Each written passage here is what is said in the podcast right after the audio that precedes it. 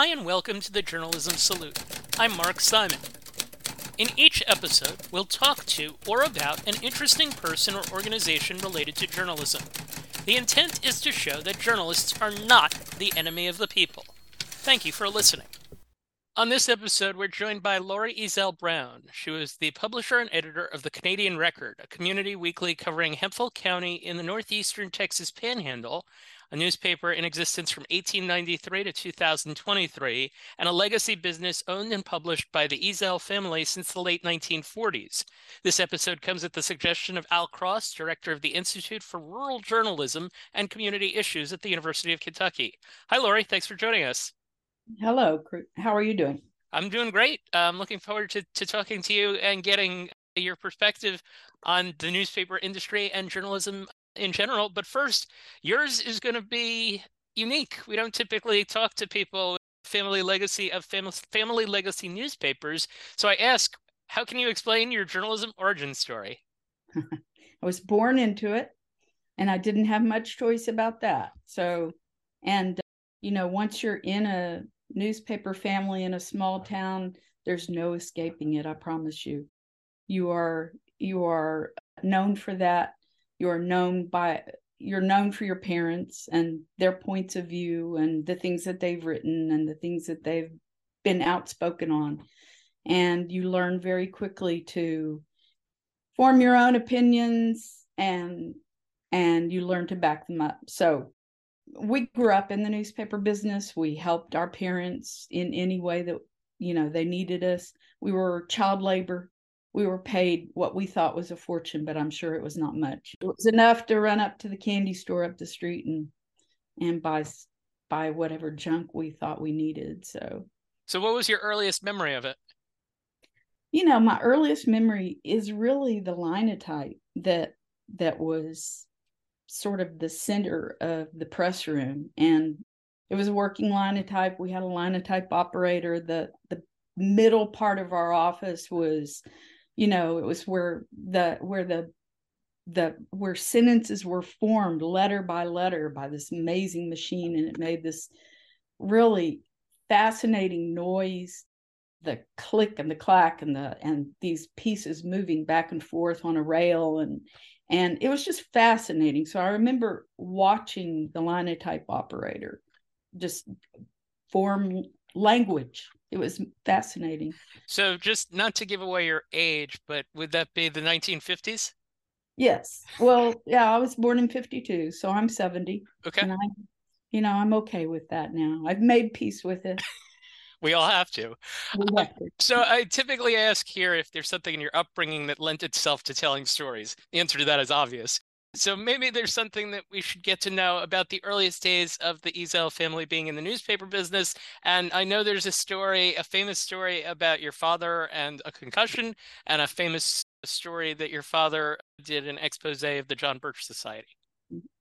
Yeah, my dad, you know, I don't remember this probably firsthand because I was too young, but my father apparently, you know, he was outspoken and he angered people in his editorial commentary and he at one point apparently wrote something about a swimming pool that a family here in town had and that there were rumors that there were dead dogs in the swimming pool. And i don't know what he wrote. I know that he was the story was attributed to him writing about the pool with the dead dogs in it but it was the pool was not safe let's say let's say that. The pool was not safe and he was dad wrote about it in a, a news report.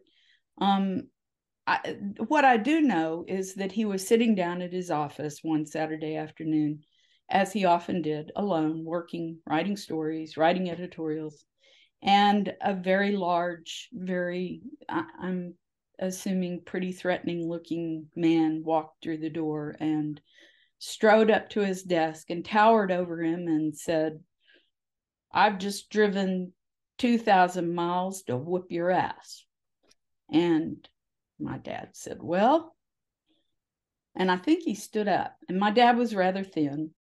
Not, you know, he was tall but thin. Didn't wasn't wasn't a very daunting looking man.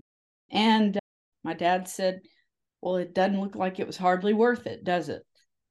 And that was the start of their conversation. And he finally realized that this man was the son of the family that owned the swimming pool.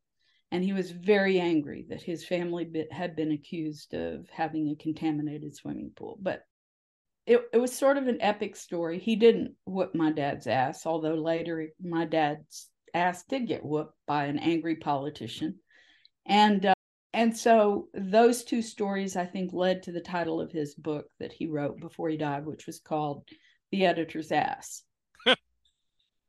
His publishers tried to persuade him not to name it editor's ass but he was not to be yeah he was not to be discouraged. Uh, all right so describe your dad and, and your your family just a little bit in terms of your parents. In fact and give us their names too certainly. My dad was Ben Ezzell. My mother was Nancy. I my dad was the firebrand, obviously. My mother was the heart. She made my dad possible, I think, because whatever my dad wrote, my mom could always make it could soften the blow with what she wrote with her column. And so I think they made a good team together. My dad was very smart very well read. And he was really a very kind, generous man with a great sense of humor. But he could, when he pounded out an editorial on his typewriter, you knew he was writing an editorial because it was just, it just reverberated on his desk. It was, you knew what he was doing. He was sort of a four fingered typist. And so you knew when dad was writing an editorial because he was always fairly forceful with it. He always made a point, he made it clearly, he never backed down from it. He picked a few fights with with his editorials, but he could usually back them up. He did run crossways with a politician once and got hit and punched in the face, I believe, and put in the hospital.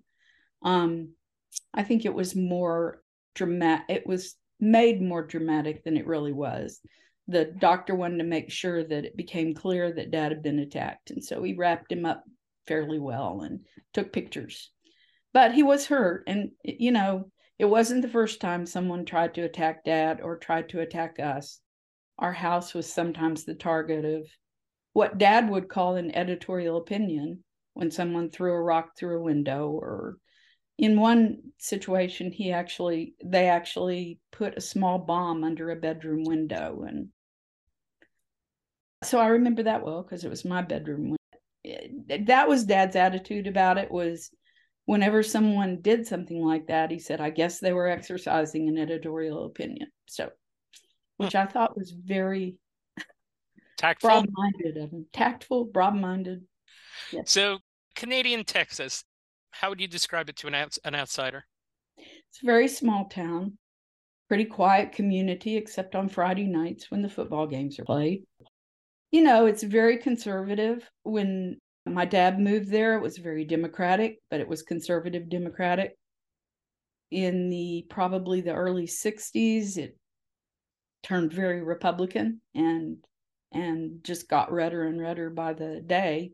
It's I think you said 86% voted Republican. I'm not sure. I would have thought it was higher than that, but I haven't looked lately. So, but it is very, very red, very conservative.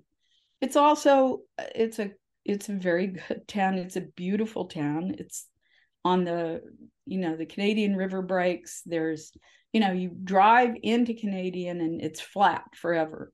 And then when you reach close to Canadian, there's mesas, there's trees, there's a river that runs around the town.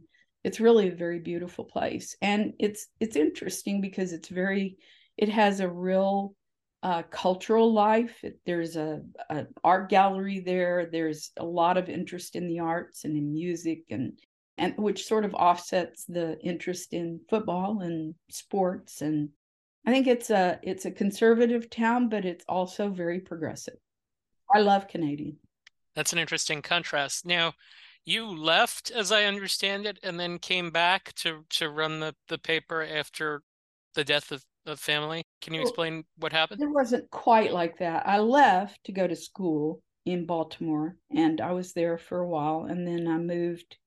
I uh, moved with my husband to northern Maine. We had a baby there, lived in the woods, built a cabin, sort of thing, and then after a while realized that the education system there wasn't great, and our son was getting old enough that that was going to matter, and we moved back to Texas. When I moved back to Texas, I went to work at the newspaper office because it's what I knew. And, you know, I did various jobs.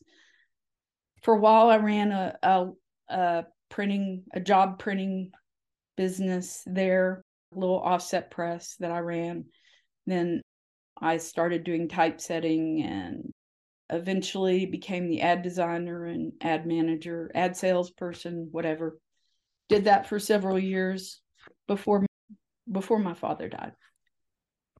Now, how does a family newspaper last for 130 years? Well, you know, I don't know how it got through the first 60 years. Right. I know, I think it was a railroad newspaper for a while. You know, the railroads started some newspapers because they realized their importance in in developing communities along the path of the railroad. And so they started newspapers. They they used them to hire workers. They used them to promote what they were doing. And those newspapers stayed. They survived. How our newspaper survived i think was just you know my dad my mom and dad both i mean it was fiercely local although their politics were didn't mirror the local politics a lot of the issues that they wrote about a lot of the issues I wrote about after them, I mean, a lot of the politics was local politics, local and state politics. And I found that there was a lot more common ground with the community on those issues that were more immediate than there were on the grander scale of national politics. They they you know, when my dad died, one one area newspaper said Ben Ezzell covered covered the covered Canadian like a wet blanket. And I don't know if that was a flattering term or not, but he did. He covered it. He covered every bit of it. And and like I said, it was fiercely local news, and the community had a hunger for that, and he fed it. So I'm looking at some of the stories that you had in some of the issues kind of leading up to the the final run. There was a story, Don't Crowd the Plow. There were things about beef conferences, the hiring of another nurse practitioner, why a fire truck fleet has rainbow colors, the crossword puzzles in the shape of the state of Texas, which I thought was pretty cool. What were the things that you typically covered? Well, we covered everything. We covered anything and everything. I mean, we covered all the school news, all the sports. We covered the meetings, the public meetings, the we covered you know, I loved writing feature stories because, you know, that was when you really focused in on a person or a group of people who were doing something interesting. And and that was really to me the heart of what we were doing was it, the the newspaper should reflect the community it's it's it's serving and and when you when you write about the people in the community and tell their personal stories then you're you're there's there is a hunger for that an interest in that. And you're also sort of define helping define what the community is. Can um, you give can you give a couple of examples of of stories that you're particularly proud of? You know i was thinking about that. Gosh it's 30 years.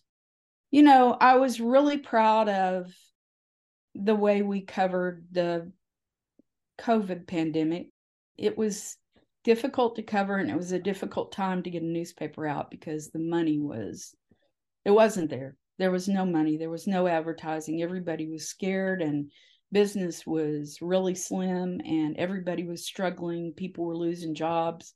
Businesses were closing. You know it was a very difficult time and i was really proud of how we got through it but but the stories that that i wrote then that were really very difficult but really important was you know i did a series of stories about people who had lost loved ones to the pandemic and wanted to talk about it and you know back when covid started nobody wanted to talk about it nobody wanted to admit they were sick with it Nobody wanted to admit that it was spreading. Nobody wanted to admit that half the town had it. You know, it was just this big, you know, verboten thing. And and I found people who would talk to me. And in fact, I did four interviews in about 24 hours, a couple of them in the middle of the night with some people that were just the hardest thing I've ever done in my life. I mean, just very sad.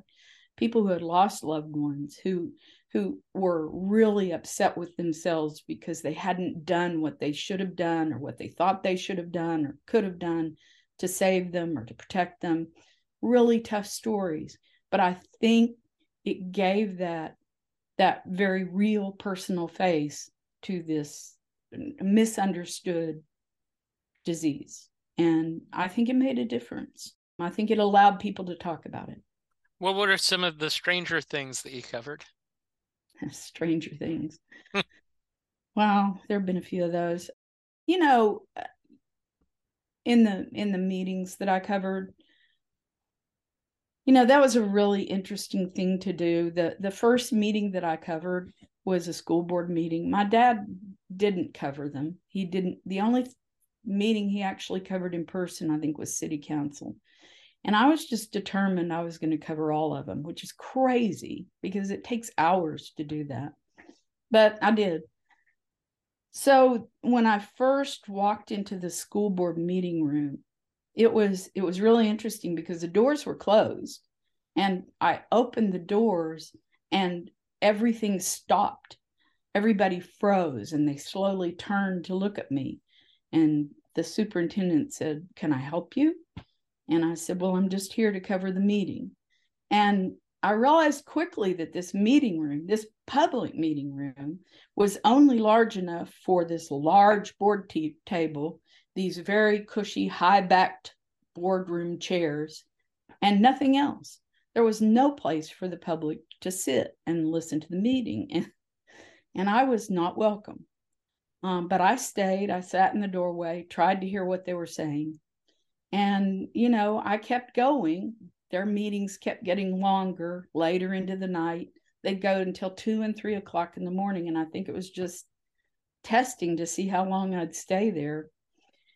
And I finally started writing about things like the size of the board meeting room and how it really can't be a public meeting if the public can't sit there and listen.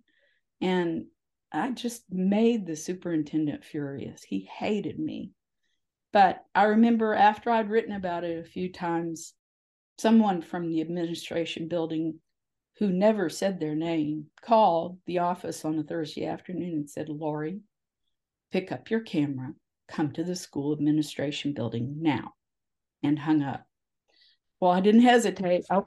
So I went up there and walked walked in and they were tearing out the walls between the boardroom and the superintendent's rather large office and expanding the meeting room so that it would accommodate the public. So it was kind of one of those little victories that I had.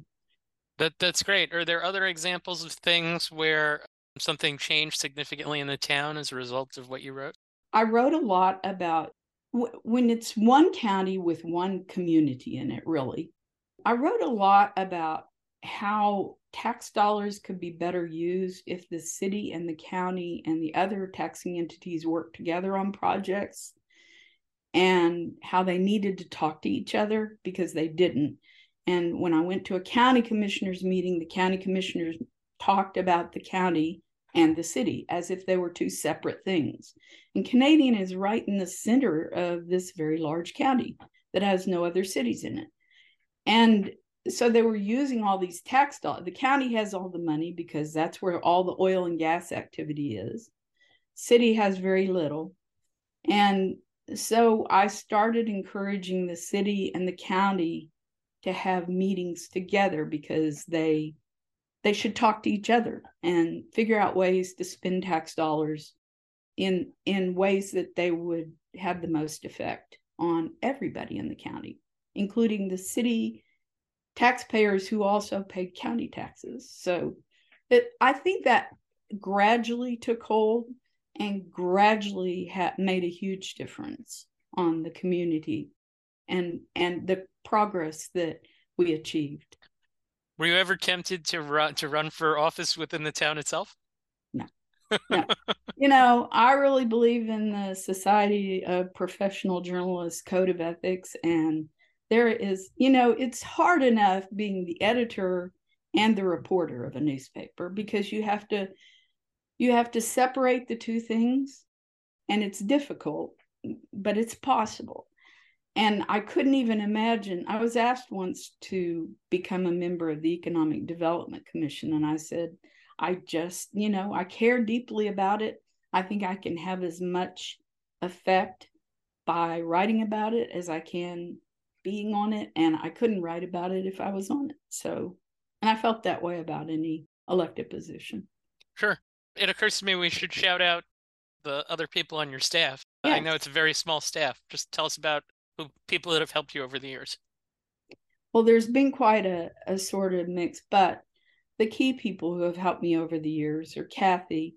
Kathy was my first reporter that I hired when I realized I couldn't possibly go to football games, basketball games, go mm. cover public meetings and cover everything else that needed to be done. And and Kathy was my best friend growing up. She and I met the first day of first grade and had been friends ever since. So she was smart. She was good. She's just a good person. And she calmed me. which I need calming sometimes. So she was a great asset to the newspaper. People loved her and I loved her. And she just retired a couple of years ago, and that was a huge loss.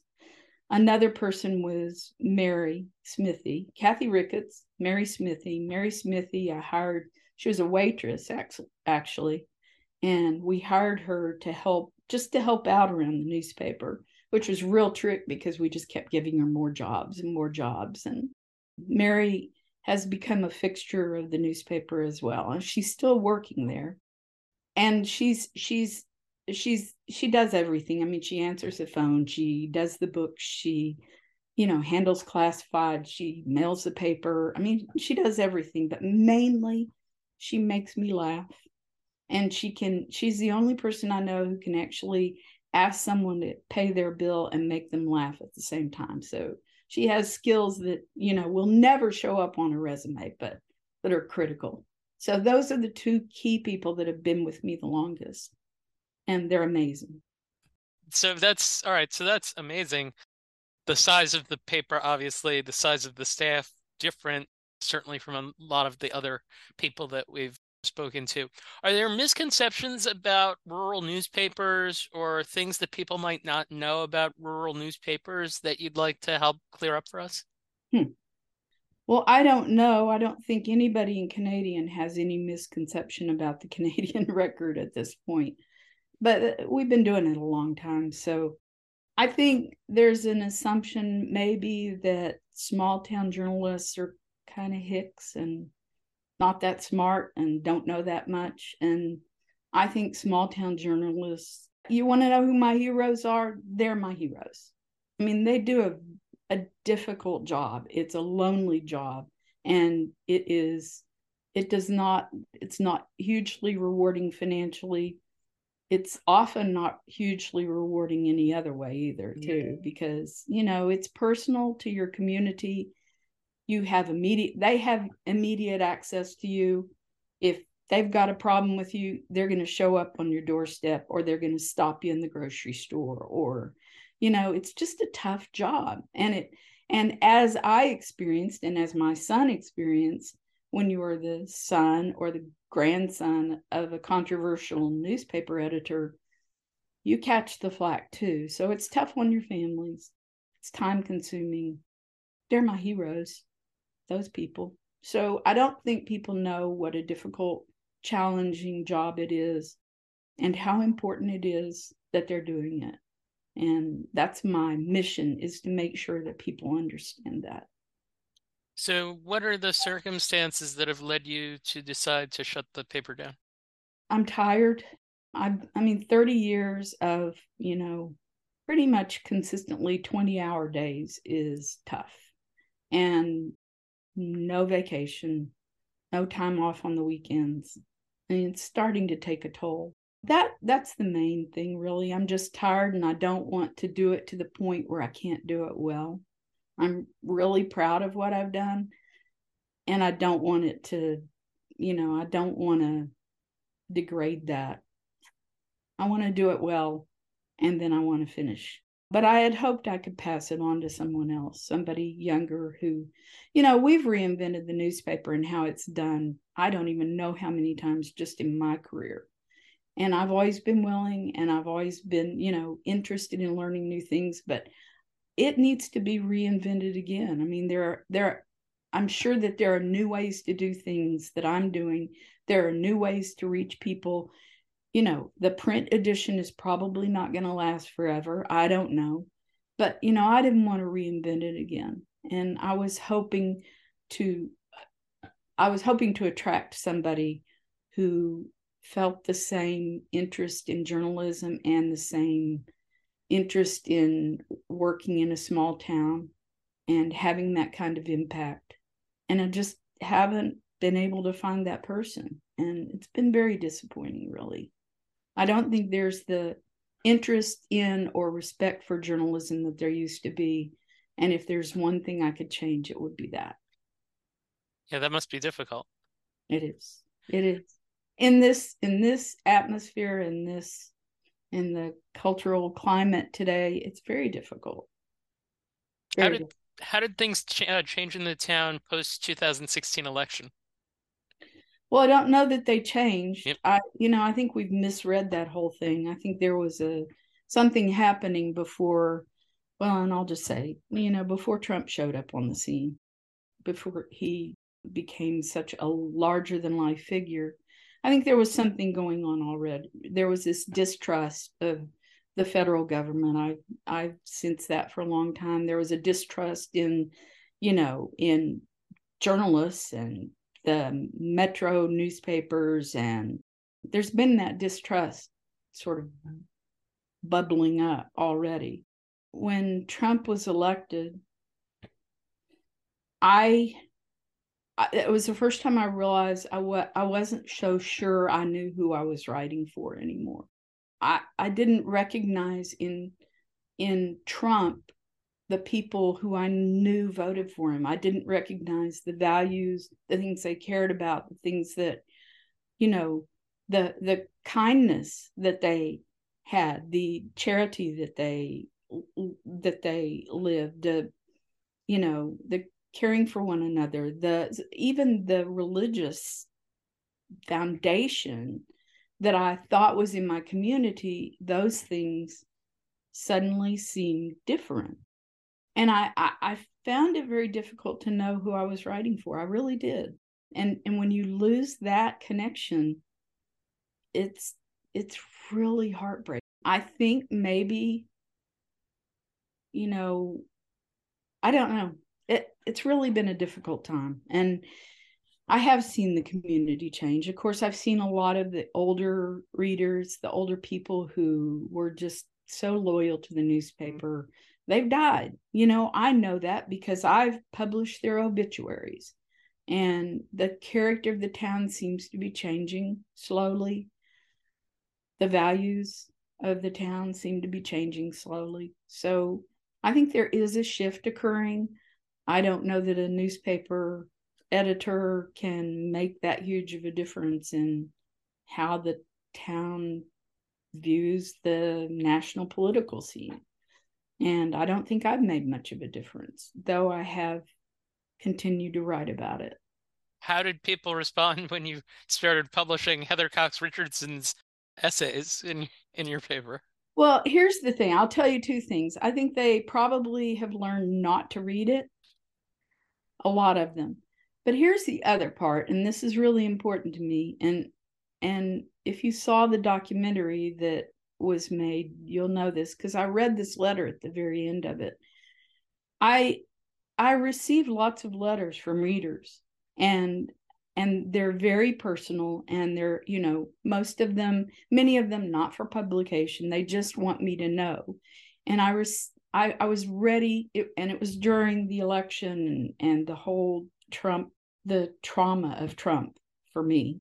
And I received a letter from a young woman in town who, and, and I, I got home one night. It's actually an email, and I got it and read it after a very difficult day. And she said, I, I want you to know that you speak for me and my friends.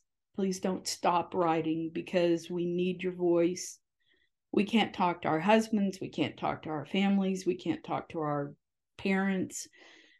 We, but we we need we we talk to each other and we need your voice. We need to you to continue writing what you write. So you know, maybe it doesn't suit everybody and maybe they don't agree with it and maybe they think about it maybe they don't, but there it still serves a purpose.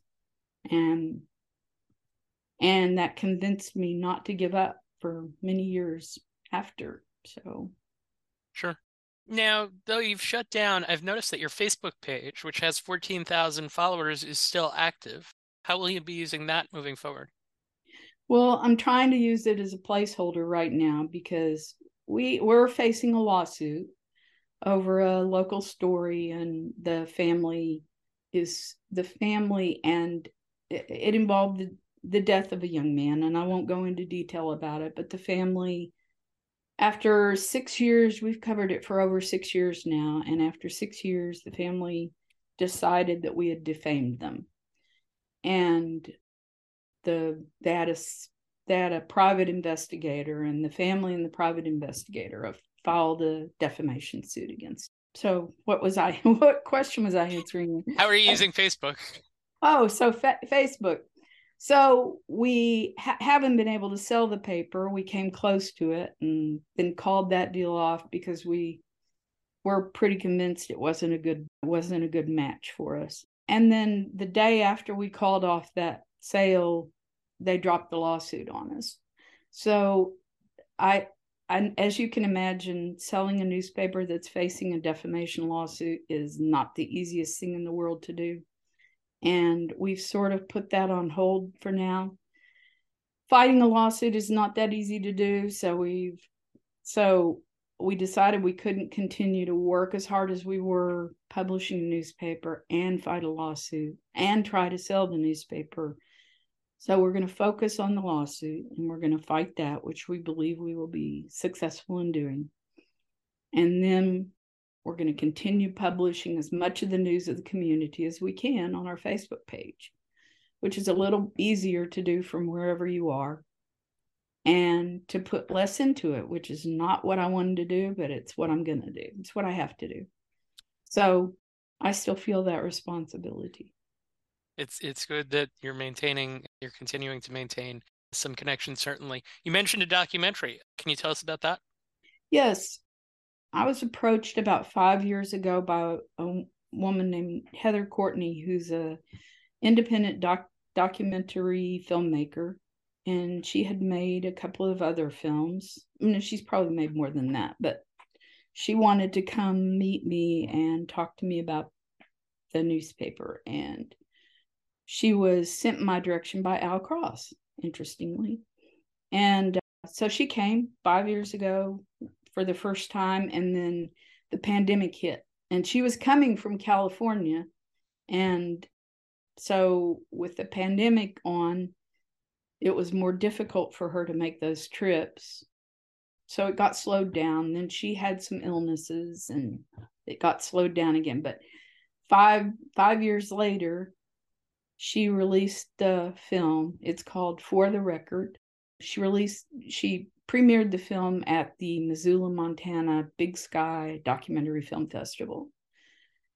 And I think I, what I can say about the film is she got it.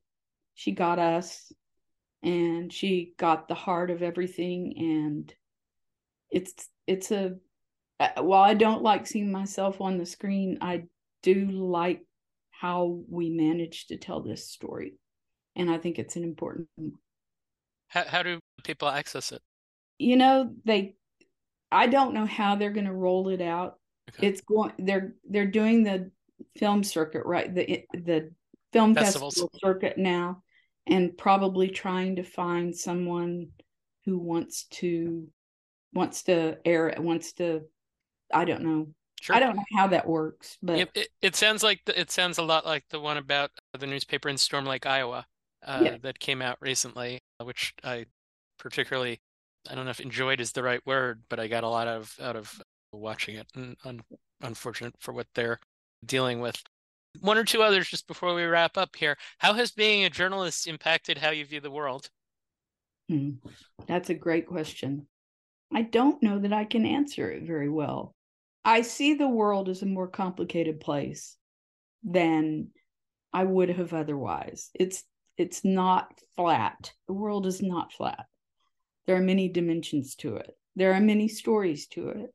And they can be told many different ways from many different angles.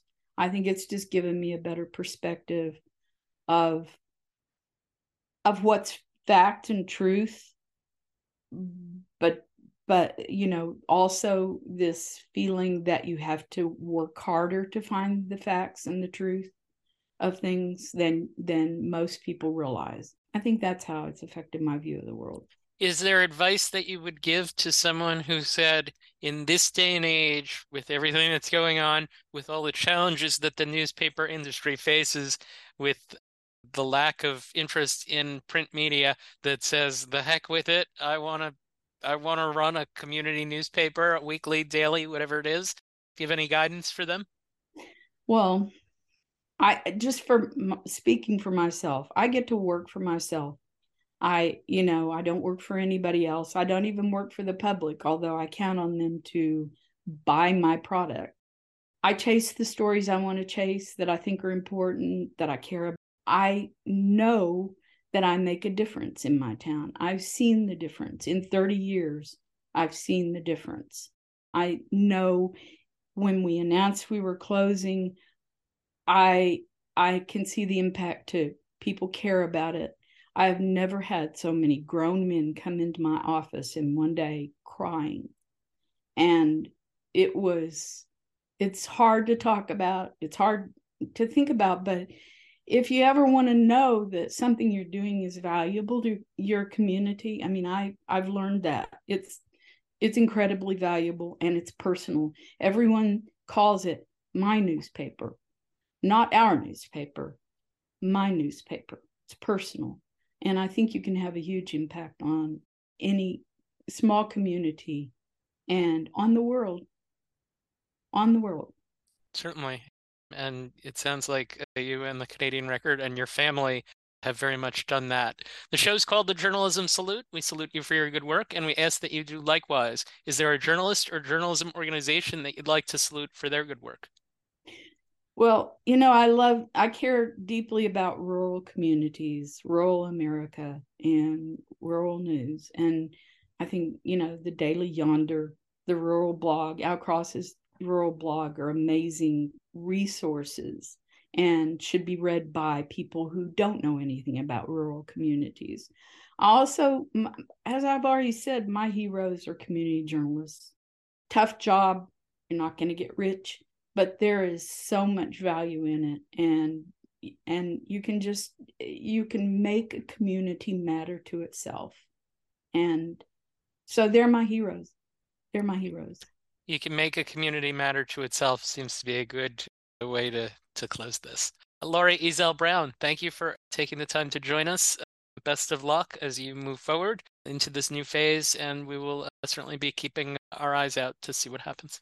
thank you mark Thank you for listening to the Journalism Salute. Please let us know what you think of the show. You can find us on Twitter at JournalismPod, and you can email us at journalismsalute at gmail.com.